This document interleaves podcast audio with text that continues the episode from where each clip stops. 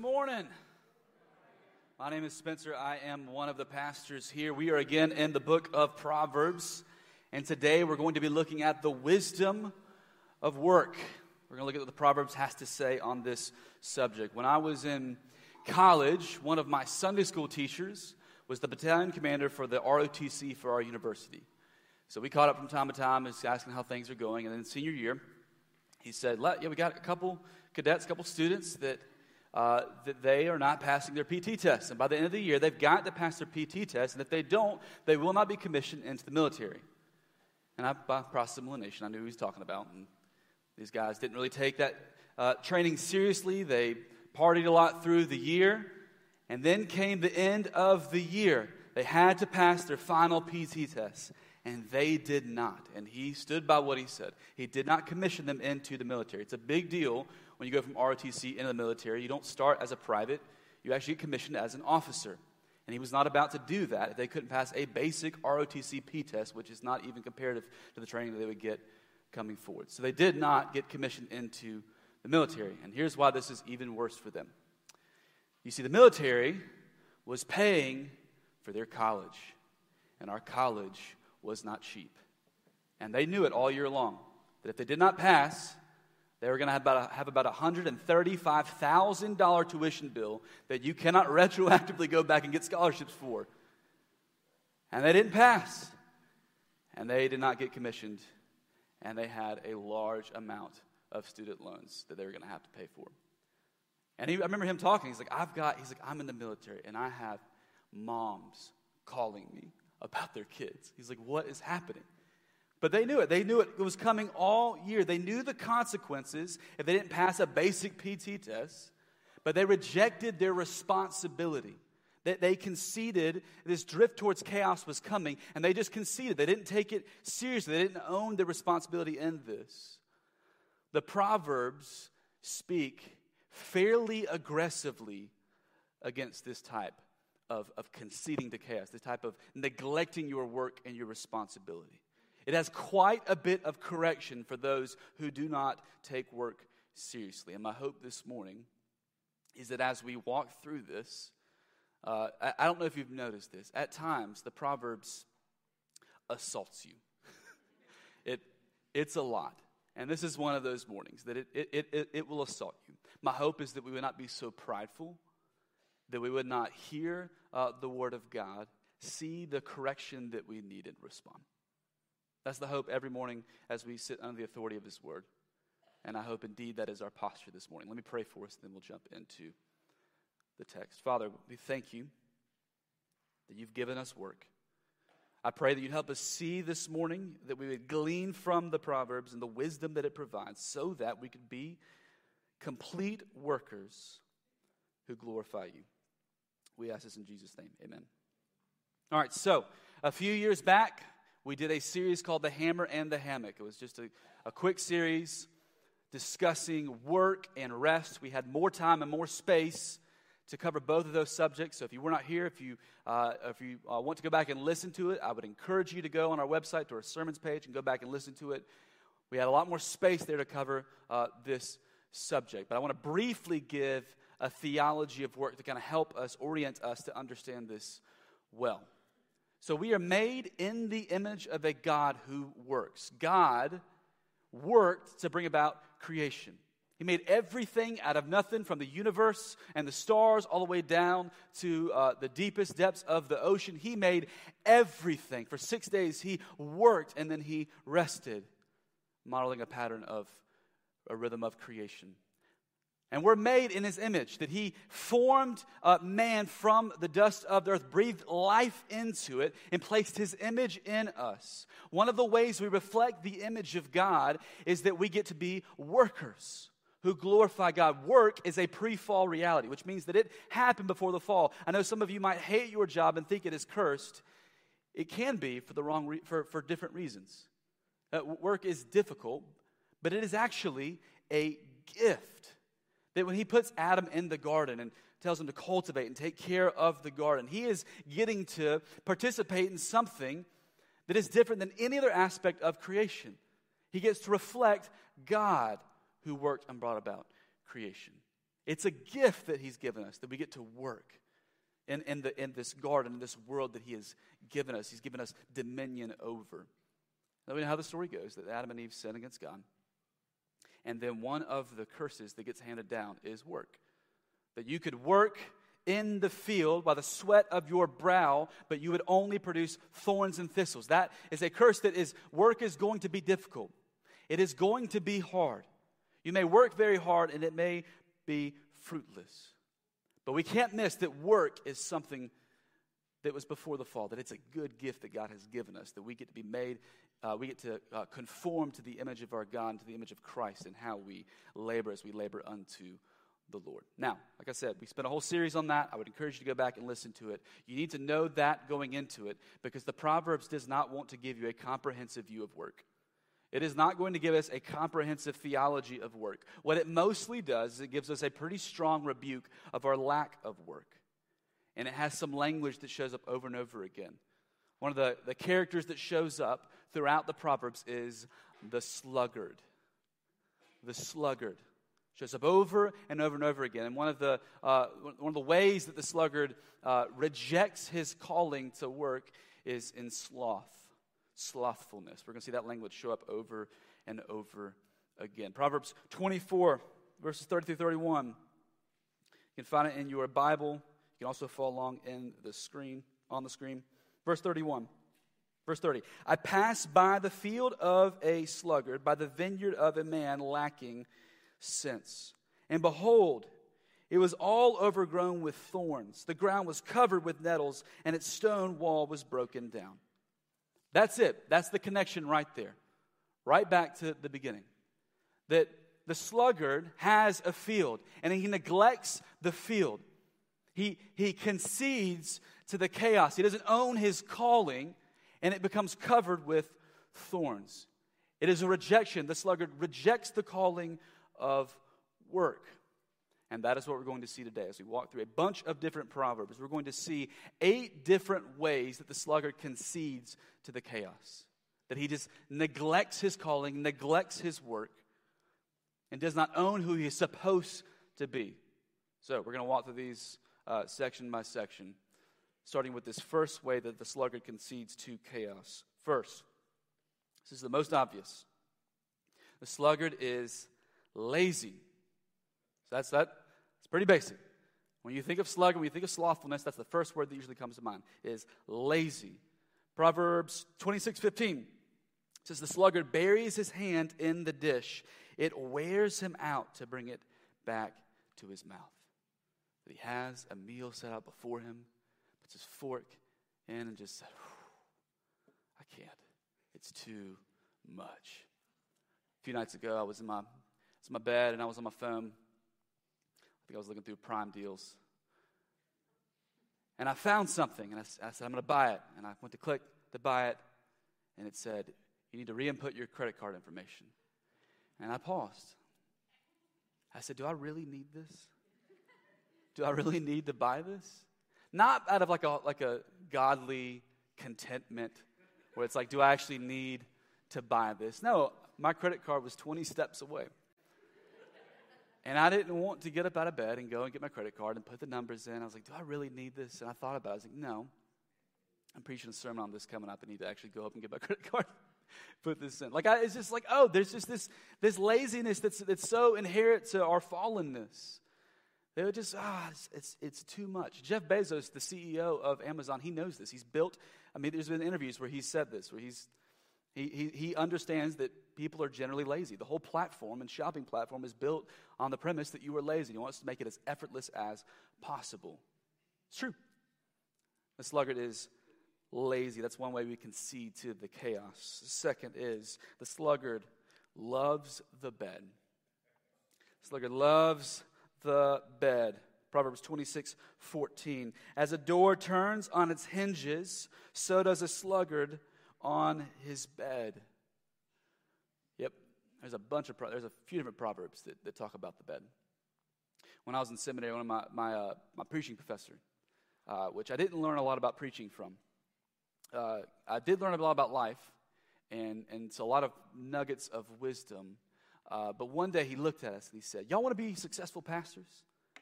And me, as a young seminarian, said, Yes, say more words. And he kind of reeled the class in. He said, You. And he put his finger out, You need to hate the bed. And I was like, I, We thought some, something else was coming, but that, that was where he wanted to go that morning. You need to hate the bed. And then he just went off. He's like, You need to wake up in the morning. You need to pray.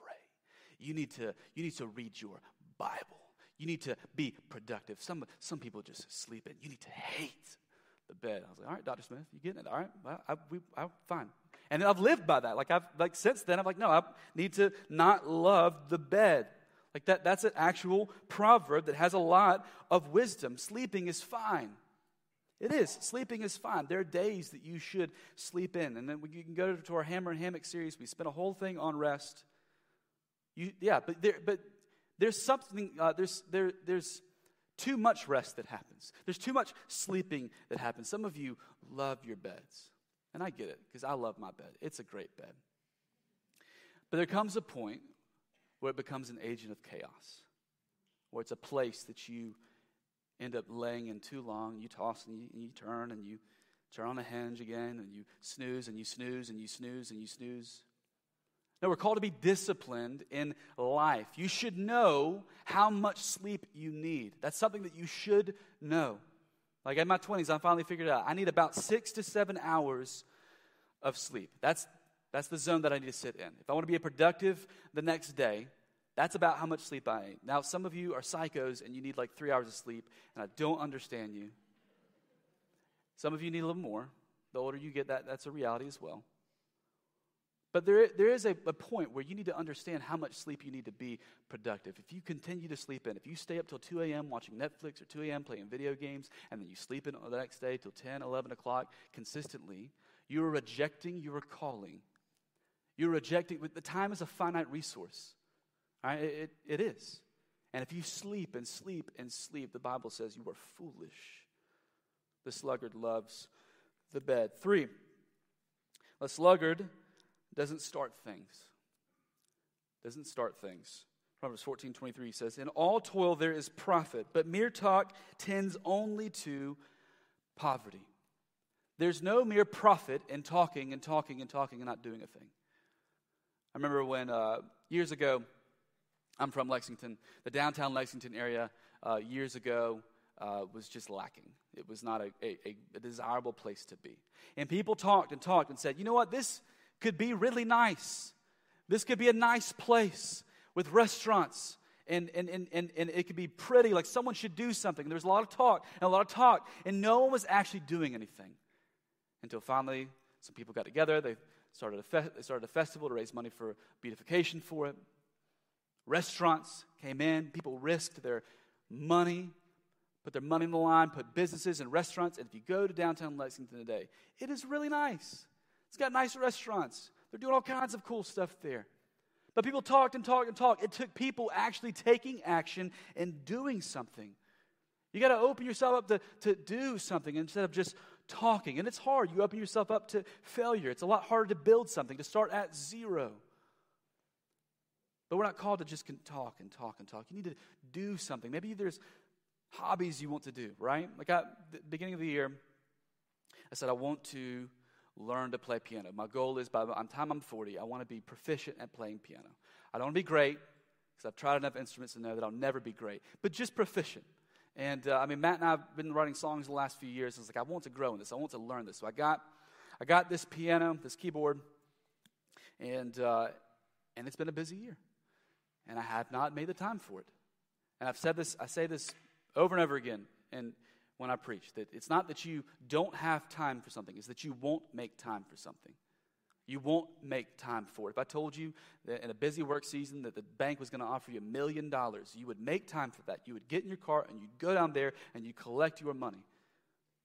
If you value something enough, you will make time for it. You can talk and talk and talk instead of doing something. You want to learn a language? Start. Download an app.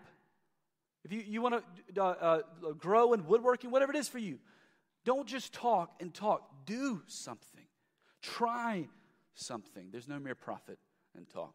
Four, the sluggard has unfounded fear. The sluggard has unfounded fear. Proverbs 22 13 says. The sluggard says, There's a lion outside. I shall be killed in the streets. The commentators agree on this that yes, there were lions at that time. They were not in the streets. They're in the wilderness. They're not in the streets. So it's a ridiculous saying. That's what's being, that's what's being said here. I can't go out to work. There's a lion in the streets. It's a ridiculous saying. It's an unfounded fear. And the reality is, is that many of us have unfounded fears that prevent us from the good work that God has called us to. One of the ways that I have unfounded fears that shows up over and over again is, is that I play out scenarios to ridiculous conclusions. So my wife, she'll be teaching dance one night, and it's later than normal, and all of a sudden I'm like, oh, she's not, she's, she's not, she's not here. I look on the locations, and she's still at work, but maybe she's not still at work. Maybe somebody kidnapped her. Oh my goodness, maybe, maybe, maybe she's, is she, is she dead? What's going to happen if we die? What's going to happen to our family? What's going to happen to our kids? And I play out this ridiculous scenario, and it's like, let's pause and say, no, this is dumb. She's just teaching. I believe in the sovereignty of God. Stop worrying but we do this. You, you, like you, some of you, some of you know what I'm talking about. Others of you are like, I have no idea what you're talking about. Uh, you don't think enough then. I don't know. But,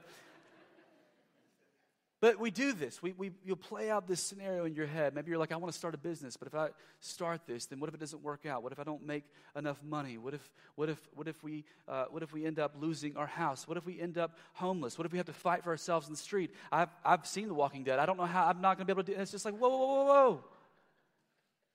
Stop. That's, that's unfounded. Sure, there are concerns, absolutely. Valid concern, paying your mortgage. Valid concern, taking care of your family. But we believe in the sovereignty of God. We believe Matthew 6 that He provides for the birds. How much more so does He care for you? He will take care of your needs. Maybe not all your wants, but He will take care of your needs. If God is calling you to take a step, to take a risk, don't let unfounded fears keep you from doing this. Fear, it's oftentimes it's fear of failure, right? That's what keeps us from starting good work. Fear of failure. And I'm here to tell you that fear is a sluggard man's game. We're called to walk in faith. So, what if the business does not succeed? If you're obedient to your calling, that is what's important. Maybe you want to, uh, to be more missional in your neighborhood. You're thinking, I want to I wanna throw a block party, get my neighbors to come out, invite all, whole, the whole street over for dinner. But you're like, I don't know, maybe, maybe they won't come. Maybe if they do come, they'll think it's weird. Maybe they think we're lame. Maybe they'll think we're bad guests. And then when they walk by our house every time, they're going to think, oh, these are the weird Christians. It's like, no. Be obedient to what God is calling you to. Do something. So what if it doesn't work out? Sh- so what if you share the gospel with somebody and, and, and, and it does not work out like you wanted it to? You were obedient. That is the goal here. To not let unfounded fears keep us from the good works that God has set out before us. Five, the sluggard doesn't finish what he starts. The sluggard doesn't finish what he starts. Proverbs 12, 27. Whoever is slothful will not roast his game, but the diligent man will get precious wealth. So the picture here is that he goes out, he stakes out the best spot, he watches it, and then when the sunrise happens, the deer walks out, gets his sights on him, shoots it. It's beautiful. Takes it to the processor, gets nice cuts of backstrap and tenderloin. I'm excited about deer season's coming up. And then he puts it in the freezer. And then when it comes to prepare it, says, No, no, it's too much. That's the picture here. Is that you would not finish what you start, that you would concede to the chaos by not finishing work. When I was working on this, and I finally looked at the commentaries on this, I felt assaulted.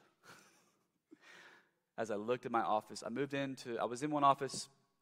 I didn't like the aesthetics of that office, so I moved down to this end of the building, Dr. Ken's old office, refinished the floors, took some of the wood that was uh, from the demo over here, finished it, made shelves for my books. Isaac painted it. I mean, just it was all set up. And for the last, I don't know, eight, nine, however long it's been, 10 months, there's been my, my, my college diploma and a painting just sitting against my other desk. Just not, just there.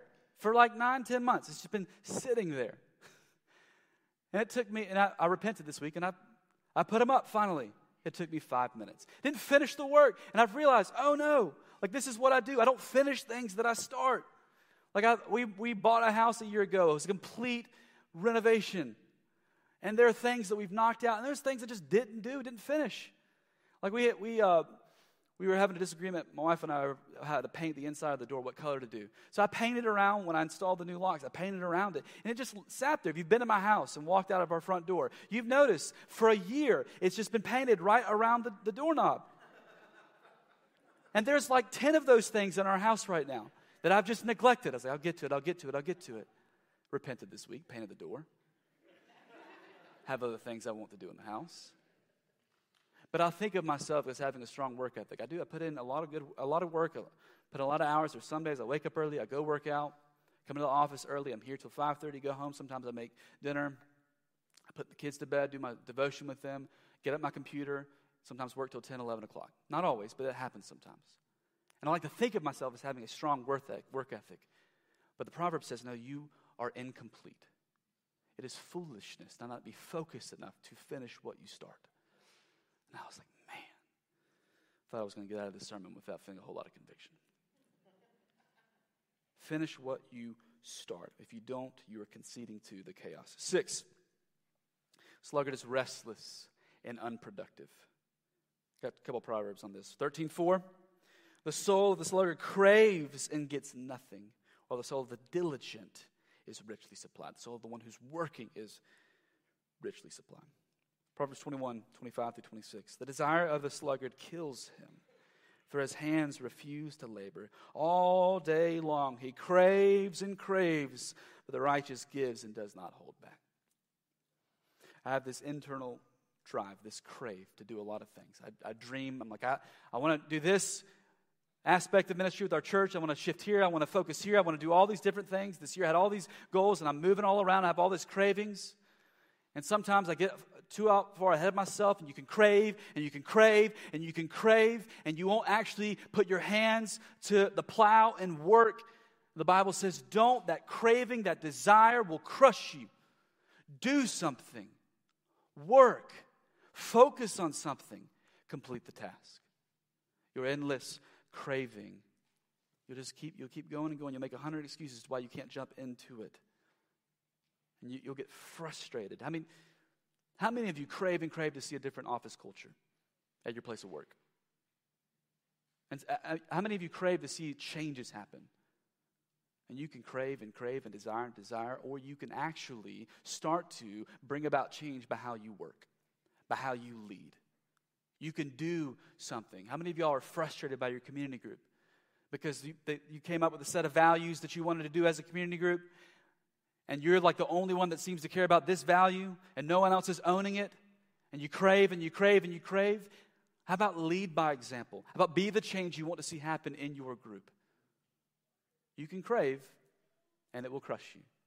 Or you can do something. You can work to bring about change. Seven. The sluggard makes excuses. Sluggard makes excuses. 1519. The way of a sluggard is like a hedge of thorns, but the path of the upright is a level highway. Now, that's a little more difficult to interpret, but there seems to be a common consensus here that the sluggard always seems to have a hedge of thorns in his path. He always seems to have something in his path, but the righteous, the one who works diligently, has a level pathway. It seems to be clear. And what's being shown here is that the sluggard always seems to have they have excuses. There's always an excuse as to why work is hard. Always something that keeps them from doing good work. Are you the kind of person that complains about your job all the time? You kind of worker that complains about your coworkers, that complains about your bosses. Has, let me ask, has every single boss you've ever had been dumb? You're the only one that gets it. You're the only one that's a good worker. Everyone around you is stupid, but you've got it figured out. Maybe. It's also possible that you'll find a hedge of thorns wherever you can find one. You, you, you'll, you'll look and find all the problems and make tons of excuses as opposed to actually doing something and working hard to see change happen. Y'all, work is hard. Thorns and thistles. Yes, you're going to have difficulties. You're going to have problems. You can make a thousand excuses as to why you can't work as you should work unto the Lord. It's why you can't, you can't work in the calling and be a complete worker. You can complain a lot. or you can clear the path, make it better for you and everyone else around you. Last, sluggard is content with poverty. It's content with poverty. This one shows up over and over again. I'm just going to list three. Proverbs 19:15 Slothfulness casts into a deep sleep, and an idle person will suffer hunger. Proverbs 24 The sluggard does not plow in the autumn, he will seek at harvest and have nothing. Proverbs 24, 33 through 34. A little sleep, a little slumber, a little folding of hands to rest, and poverty will come upon you like a robber, and want like an armed man. Now, there are a lot more proverbs that say that same thing. Now, what happens is, and I want the Proverbs, hear me clearly. The Proverbs is not saying all poor people are sluggards, all poor people are lazy. That's not what the Proverbs is arguing. I know that there are those that have means that will use that as an excuse and say, everyone who's homeless is lazy. Everyone who's poor needs to pull themselves up by their bootstraps and not recognize that there are complexities in poverty. There are systems of decay that make it difficult for people to rise. The Bible says over and over again, from the Old Testament law into the Proverbs, into the New Testament and the teachings of Jesus, that you should care about the plight of the poor. You should care about the complexities of the poor. You should care and want to uplift those. You should not be the person who treads upon them. But it also speaks very bluntly here. If you are not willing to work, and you are in poverty, that's on you. It's not very politically correct in how Proverbs approaches it over and over again. If you're unwilling to work, a little sleep, a little slumber, poverty will come upon you like a robber. It says this over and over and over again. You may have been dealt a bad hand. It may be difficult for you to work for various reasons. I'm not denying that.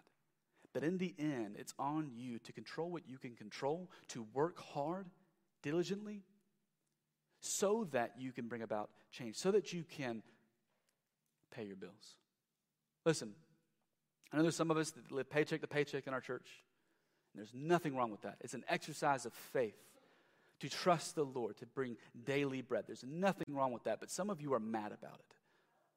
Some of you are frustrated and mad and angry and bitter and shake your fist at the system. And I'm here to say, do, I'm, let me ask, do you truly work hard enough?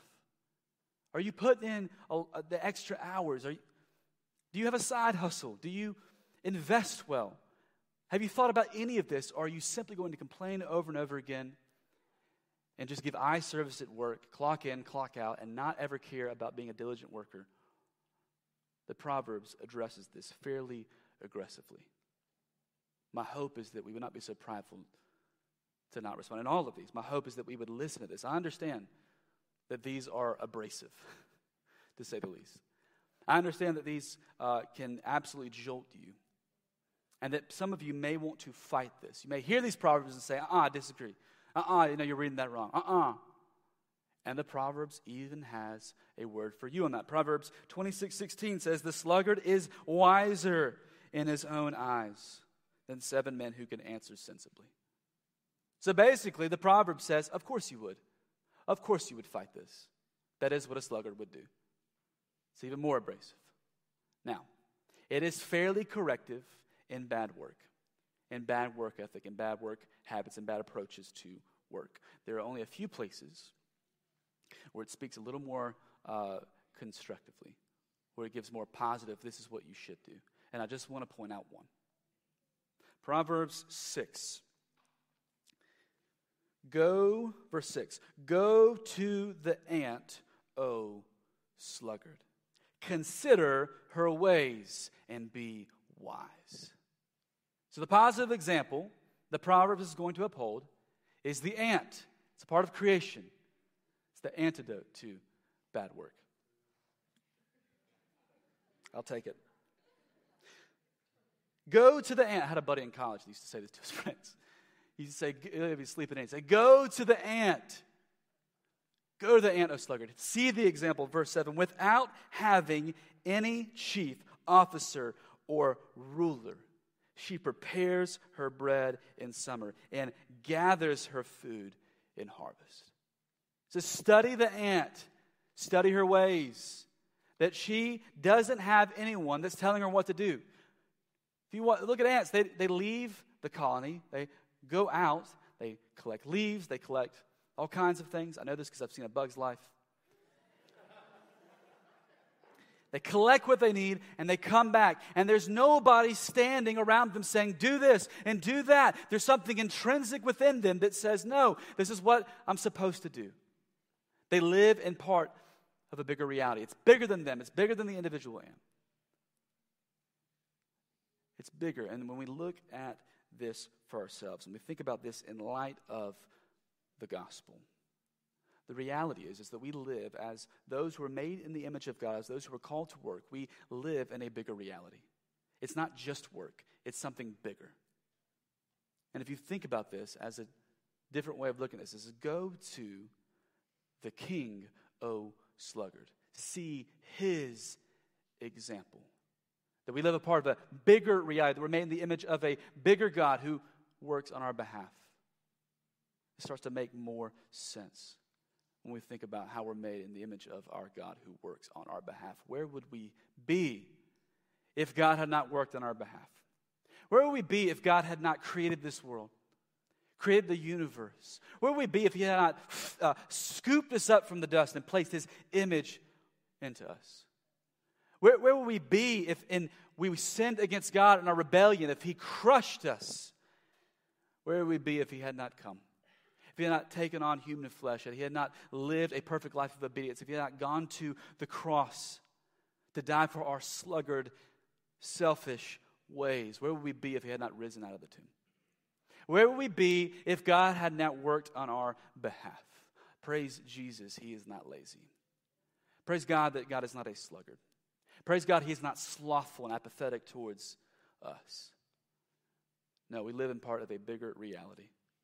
We're made in the image of God who works and is continuing to work and continues to work on our behalf. My hope this morning is that as we look at the ways in which we need to repent, that we would quickly turn towards the one who worked on our behalf. We'd quickly turn towards Christ. And in our repentance, we'd receive grace and we'd worship and praise the one who worked for us. The band's going to come up. And I know sometimes when I say the band's going to come up, some of you like to check out. I assume that. I don't know that for a fact. Because I've done in the past. The, as you sit and prepare for worship, I just want you to think about the ways we need to repent, the ways we need to, to change from our ways. Some of you have a room in your house that has remained unpainted for a year, and you've neglected it, and you've neglected it, and you've neglected it. You need to complete the work. Some of you have very bad sleeping routines. And that's not okay. Let's walk through the Proverbs and it's offering wisdom and correction. If we hear it and then we just are not doers of the word, but hearers only, it's foolishness, it's disobedience. Now, if, if you have a poor sleeping routine, you need to evaluate that. You need to know yourself. You need to change. Some of you need to stop talking about things and do something. Pick up a shovel and work.